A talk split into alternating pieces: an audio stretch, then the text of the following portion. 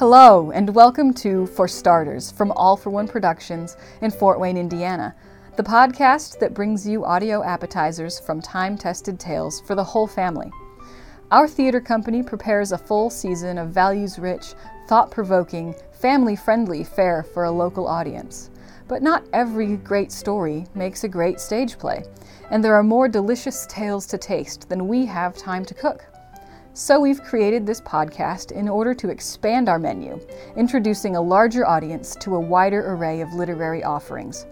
Our actors will read you a chapter or two, tell you a bit about the whole work, and point you to where you can read, watch, or listen to the rest of the story.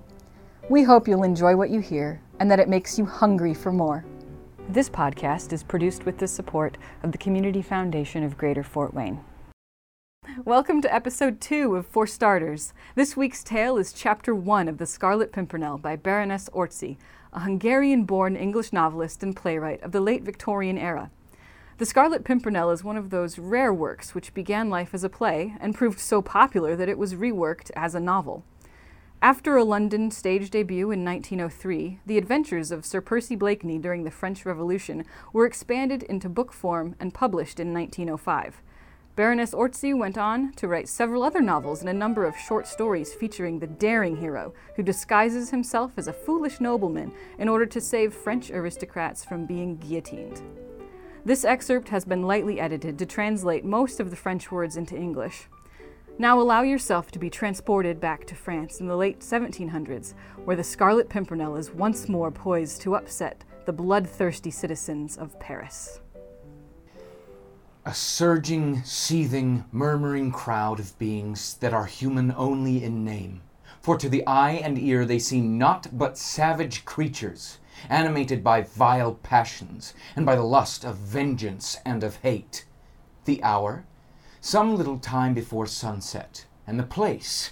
The West Barricade at the very spot where, a decade later, a proud tyrant raised an undying monument to the nation's glory and his own vanity. During the greater part of the day, the guillotine had been kept busy at its ghastly work. All that France had boasted of in the past centuries of ancient names and blue bloods had paid toll to her desire for liberty and for fraternity. The carnage had only ceased at this late hour of the day because there were other, more interesting sights for the people to witness a little while before the final closing of the barricades for the night. And so the crowd rushed away from the Place de la Grève and made for the various barricades in order to watch this interesting and amusing sight. It was to be seen every day, for those aristos were such fools. They were traitors to the people, of course. All of them, men, women, and children, who happened to be descendants of the great men who since the Crusades had made the glory of France, her old noblesse. Their ancestors had oppressed the people and crushed them under the scarlet heels of their dainty buckled shoes, and now the people had become rulers of France and crushed their former masters, not beneath their heel, for they went mostly shoeless in these days, but beneath a more effectual weight, the knife of the guillotine. And daily, hourly, the hideous instrument of torture claimed its many victims old men, young women, tiny children, even until the day when it would finally demand the head of a king and of a beautiful young queen. But this was as it should be. Were not the people now the rulers of France? Every aristocrat was a traitor, and his ancestors had been before him. For two hundred years now the people had sweated and toiled and starved to keep a lustful court in lavish extravagance. Now the descendants of those who had helped to make those courts brilliant had to hide for their lives, to fly, if they wished to avoid the tardy vengeance of the people. And they did try to hide, and tried to fly. That was just the fun of the whole thing. Every afternoon before the gates closed and the market carts went out in procession by the various barricades, some fool of an aristo endeavored to evade the clutches of the Committee of Public Safety in various disguises under various pretexts. They tried to slip through the barriers, which were so well guarded by citizen soldiers of the Republic. Men in women's clothes, women in male attire, children disguised in beggars' rags. There were some of all sorts former counts, marquises, even dukes who wanted to fly from France, reach England or some other equally accursed country, and there try to rouse foreign feeling against the glorious revolution, or to raise an army in order to liberate the wretched prisoners in the Temple, who had once called themselves sovereigns of France. But they were nearly always caught at the barricades. Sergeant Bibot, especially at the west gate, had a wonderful nose for scenting an aristo in the most perfect disguise. Then, of course, the fun began. Bibot would look at his prey as a cat looks upon the mouse, play with him, sometimes for quite a quarter of an hour, pretend to be hoodwinked by the disguise, by the wigs and other bits of theatrical make-up, which hid the identity of a former noble marquis or count. Oh, Bibot had a keen sense of humor, and it was well worth hanging around that west barricade in order to see him catch an aristo in the very act of trying to flee from the vengeance of the people. Sometimes Bibot would let his prey actually out by the gates, allowing him to think for the space of two minutes at least that he really had escaped out of Paris, and might even manage to reach the coast of England in safety. But Bibot would let the unfortunate wretch walk about ten meters toward the open country. Then he would send two men after him and bring him back, stripped of his disguise.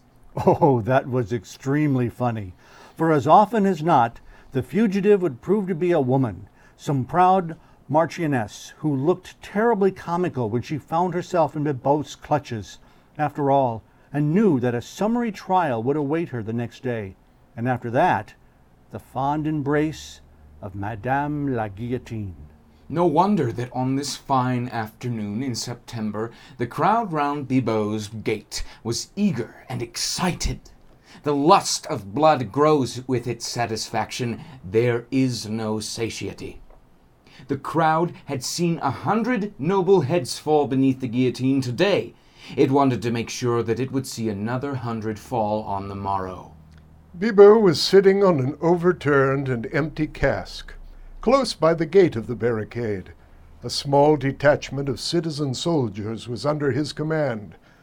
The work had been very hot lately. Those cursed aristos were becoming terrified and tried their hardest to slip out of Paris men, women, and children, whose ancestors, even in remote ages, had served those traitorous Bourbons. All were traitors themselves and right food for the guillotine. Every day Bibot had the satisfaction of unmasking some fugitive royalists and sending them back to be tried by the Committee of Public Safety, presided over by that good patriot, Citizen Fouquier Tinville. Robespierre and Danton both had commended Bibot for his zeal, and Bibot was proud of the fact that he, on his own initiative, had sent at least fifty aristos to the guillotine. But today all the sergeants in command at the various barricades had had special orders. Recently, a very great number of aristos had succeeded in escaping out of France and in reaching England safely. There were curious rumors about these escapes. They had become very frequent and singularly daring. The people's minds were becoming strangely excited about it all. Sergeant Gros Pierre had been sent to the guillotine for allowing a whole family of aristos to slip out of the North Gate under his very nose.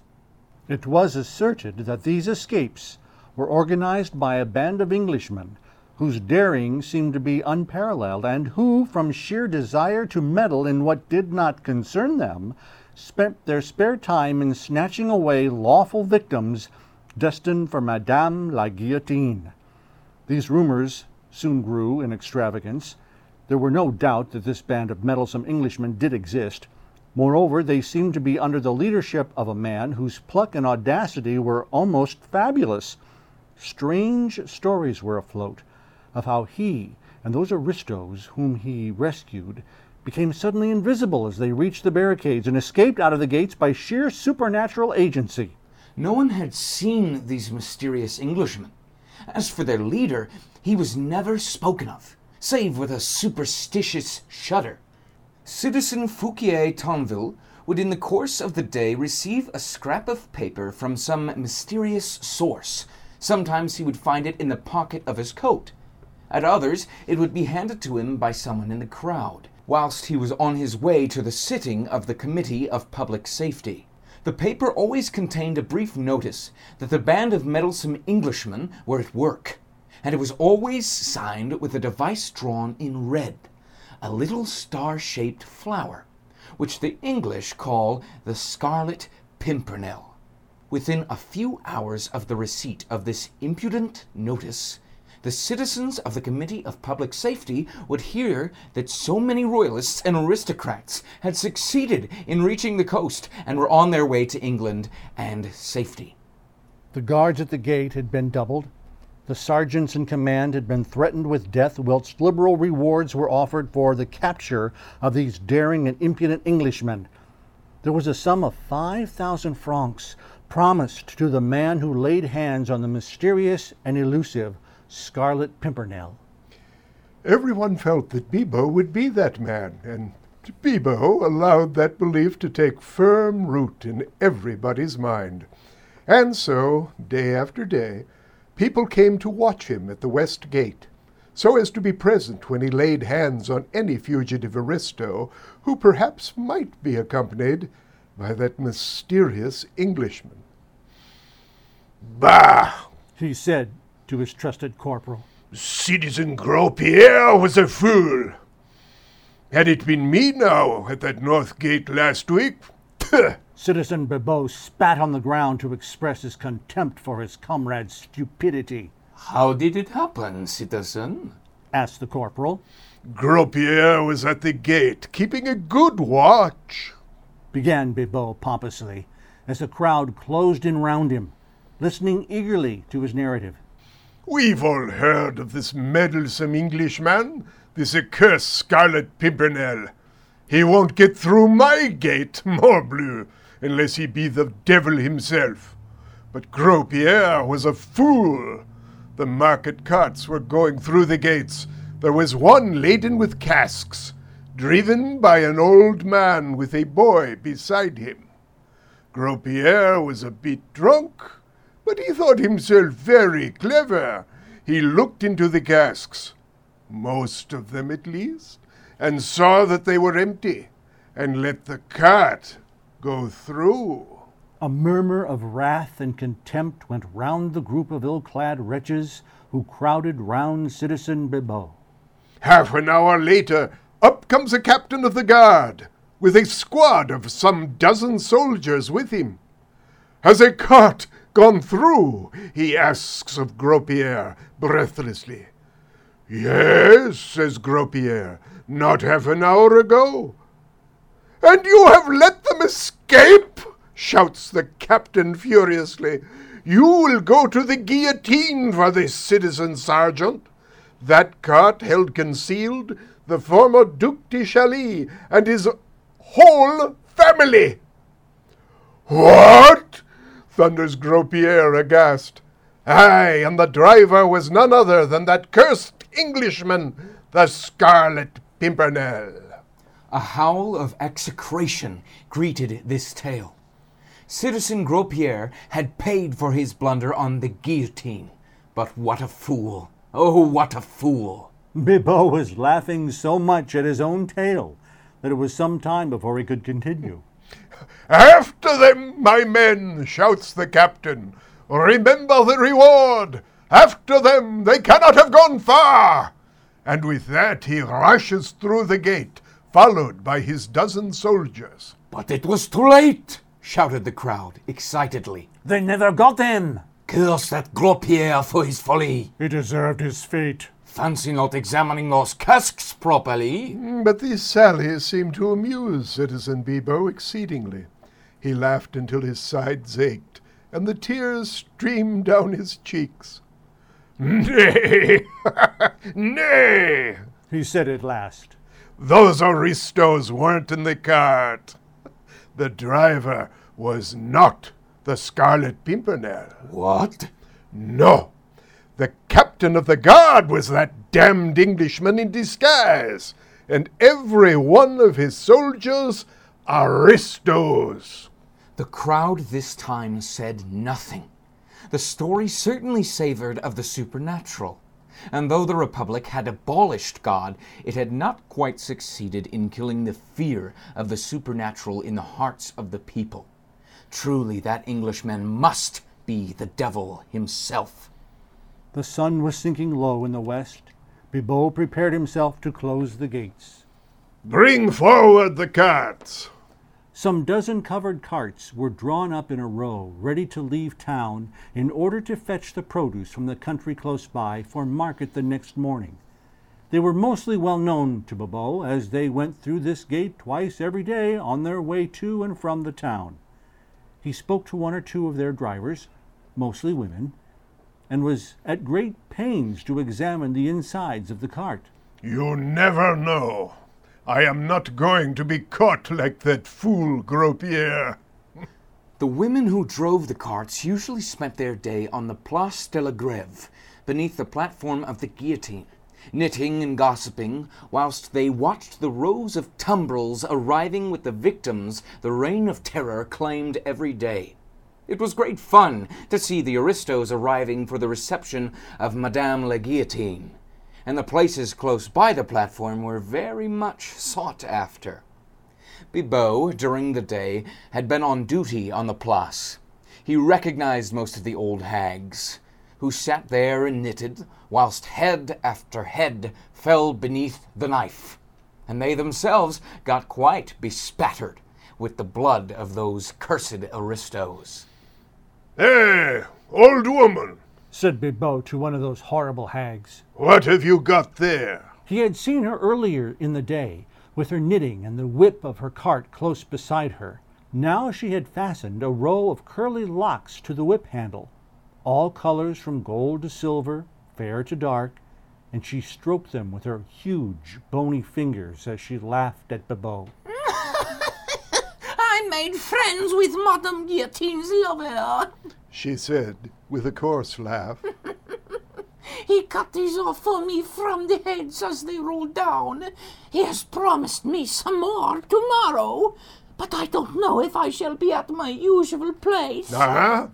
How is that? asked Bibot, who, hardened soldier though he was, could not help shuddering at the awful loathsomeness of the semblance of a woman with her ghastly trophy on the handle of her whip.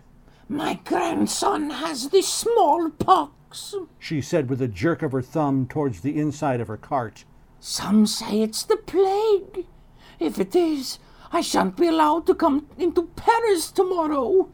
At the first mention of the word smallpox, Bibot had stepped hastily backwards, and when the old hag spoke of the plague, he retreated from her as fast as he could. Curse you! he muttered, whilst the whole crowd hastily avoided the cart, leaving it standing all alone in the midst of the place. The old hag laughed.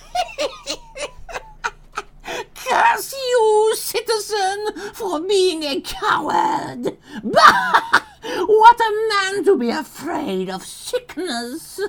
Everyone was awestruck and silent, filled with horror for the loathsome malady the one thing which still had the power to arouse terror and disgust in these savage, brutalized creatures. Get out with you and your plague stricken brood! shouted Bibot hoarsely, and with another rough laugh and coarse jest, the old hag whipped up her lean nag and drove her cart out of the gate. This incident had spoiled the afternoon. The people were terrified of these two horrible curses the two maladies which nothing could cure, which were the precursors of an awful and lonely death. They hung about the barricades, silent and sullen for a while, eyeing one another suspiciously, avoiding each other as if by instinct, lest the plague lurked already in their midst. Presently, as in the case of Gros Pierre, a captain of the guard appeared suddenly. But he was known to Bibot, and there was no fear of his turning out to be a sly Englishman in disguise. A cart! He shouted breathlessly, even before he had reached the gates. What cart? Driven by an old hag. A, a covered cart. Uh, there were a dozen. An old hag who, who said her son had the plague. Yes? You have not let them go. Good heavens! said Bibot, whose purple cheeks had suddenly become white with fear. The cart contained the former Countess Tournay and her two children, all of them traitors and condemned to death. And their driver? muttered Bibot, as a superstitious shudder ran down his spine. By thunder, it is feared that it was the accursed Englishman himself, the Scarlet Pimpernel. In this episode of For Starters, you heard Jaden Moore as narrator 1 and the Old Woman, Michael Wilhelm as narrator 2 and Captain of the Guard, and Dennis Nichols as narrator 3 and Bibot. Hi, I'm Stacy Custer, the executive director of All for One Productions. And I'm Lauren Nichols, the artistic director with All for One. Yes, and thank you for joining us today for this reading of The Scarlet Pimpernel. Uh, Lauren, this was your choice. It was. Yes, I know very little about this book, actually. Um, so you feel free to fill us well, in. What's going what on I here? mainly know was a wonderful, I think made for television adaptation from 1982 that starred Anthony Andrews and Jane Seymour and Ian McKellen. Oh my goodness, it was beautifully, beautifully adapted and beautifully acted. And it was actually after I saw that that I wanted to read the book.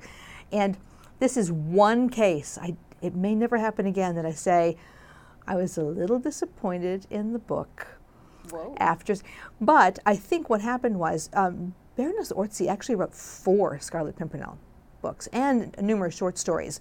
And I suspect, having only read the first book, that they conflated a couple of them because I, I know that the the chief villain Chauvelin, who who comes into the um, story a little bit later, is in another novel because he does not get his ultimate comeuppance in that first book, and he does. Spoiler. I, you, this is not the kind of, of, of story that when you start into it, you really have any doubt as to how it's going to end. It's just a good, clever, exciting kind of romantic adventure um, on the order of The Three Musketeers. It has that kind of flavor to it, although written quite a bit later than you would think, because she wrote them in the early 1900s. But, fun fact, she, I did not know this until I started doing the research for the podcast. She's credited with originating that idea of the almost superhuman hero with the mild mannered disguise Really? because the Scarlet Pimpernel, he disguises himself as the most idiotic dandy in England. I mean, oh, everybody just cringes because he's just a ninny. With he's just obsessed with dress and this kind of high-pitched laugh and oh, this how could anyone take this man seriously? Right. And yet he's a master of disguise and a brilliant swordsman and according to the book can can sail his own yacht just as well as any sea captain. I mean, Wow.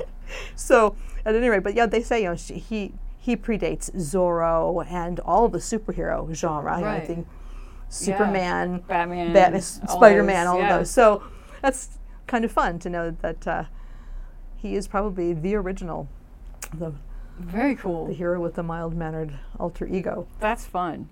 So as we were reading and, and listening, er, um, you know, to this excerpt, uh, and we mentioned at the beginning, we did translate some of the French yes, into English. There Do we have French. to speak French no, to be able to understand you can book? figure out what it is. Yeah, she was of her time. She was uh, a noblewoman who obviously you know, everyone in her circle spoke French as a second language, and they liberally sprinkled their books with bits of French, partly because it does give you more of the color of the French Revolution, you know, the era of the late 1700s.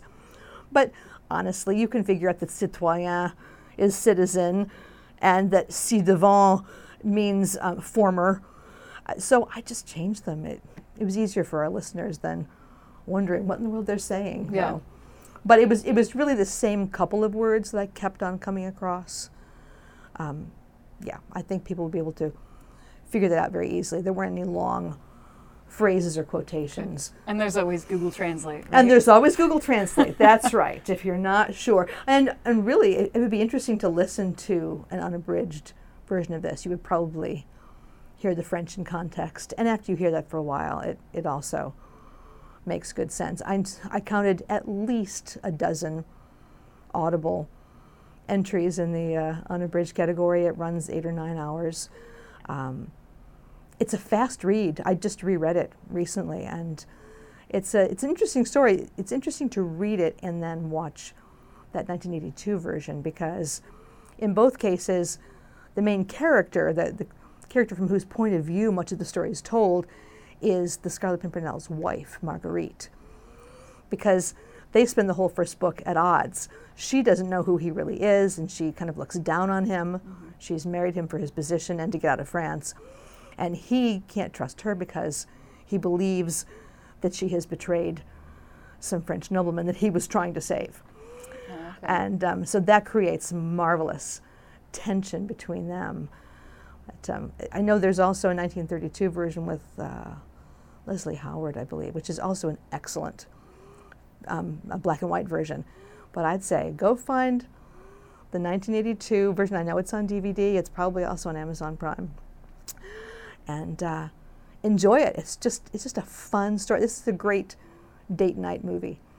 If you like that kind of a, a classic film, I'd say um, I would I would recommend. This this may be the only time that I recommend The the, movie film version over rather the book. than the book. Nice, nice. It happens every now and It then. does. There's a, yeah.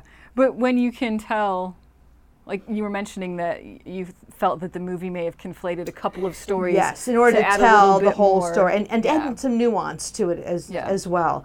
Um, but the, the, the wonderful, the the daring, and a very really this group of Englishmen were very selfless. They they were going in and they had no vested interest in these Mm-hmm. French noblemen. Yeah, and give us a, just a little bit of the background.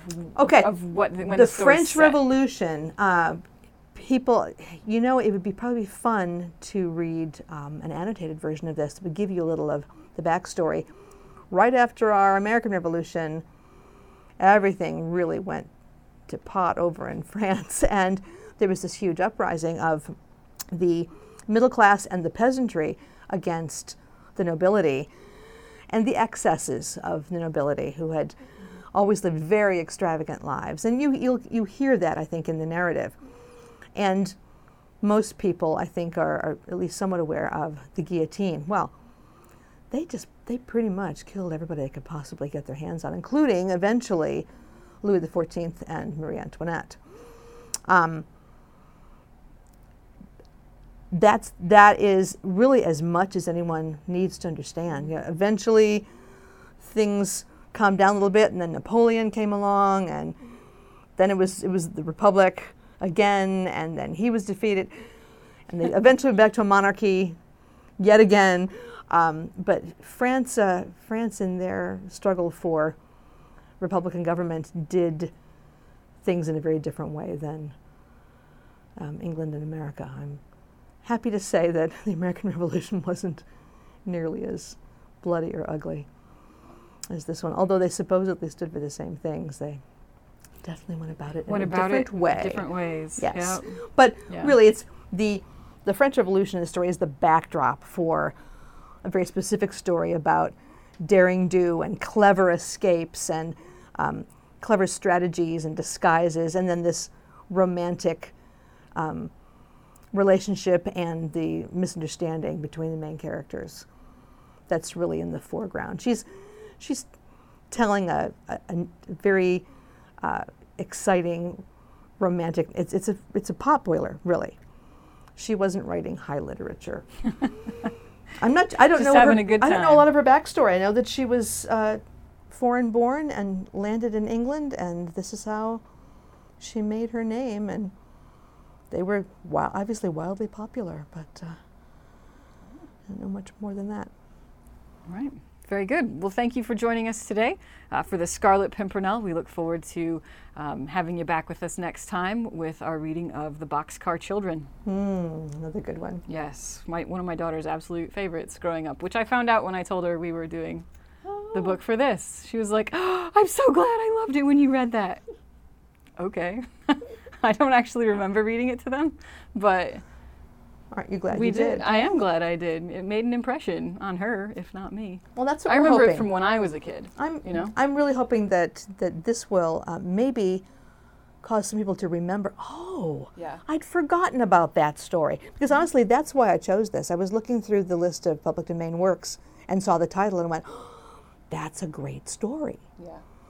So, we hope to appetize you with many stories that you go out and pursue uh, the rest of on your own. Happy reading. This production was recorded and engineered by Frosty Pictures with the support of the Community Foundation of Greater Fort Wayne.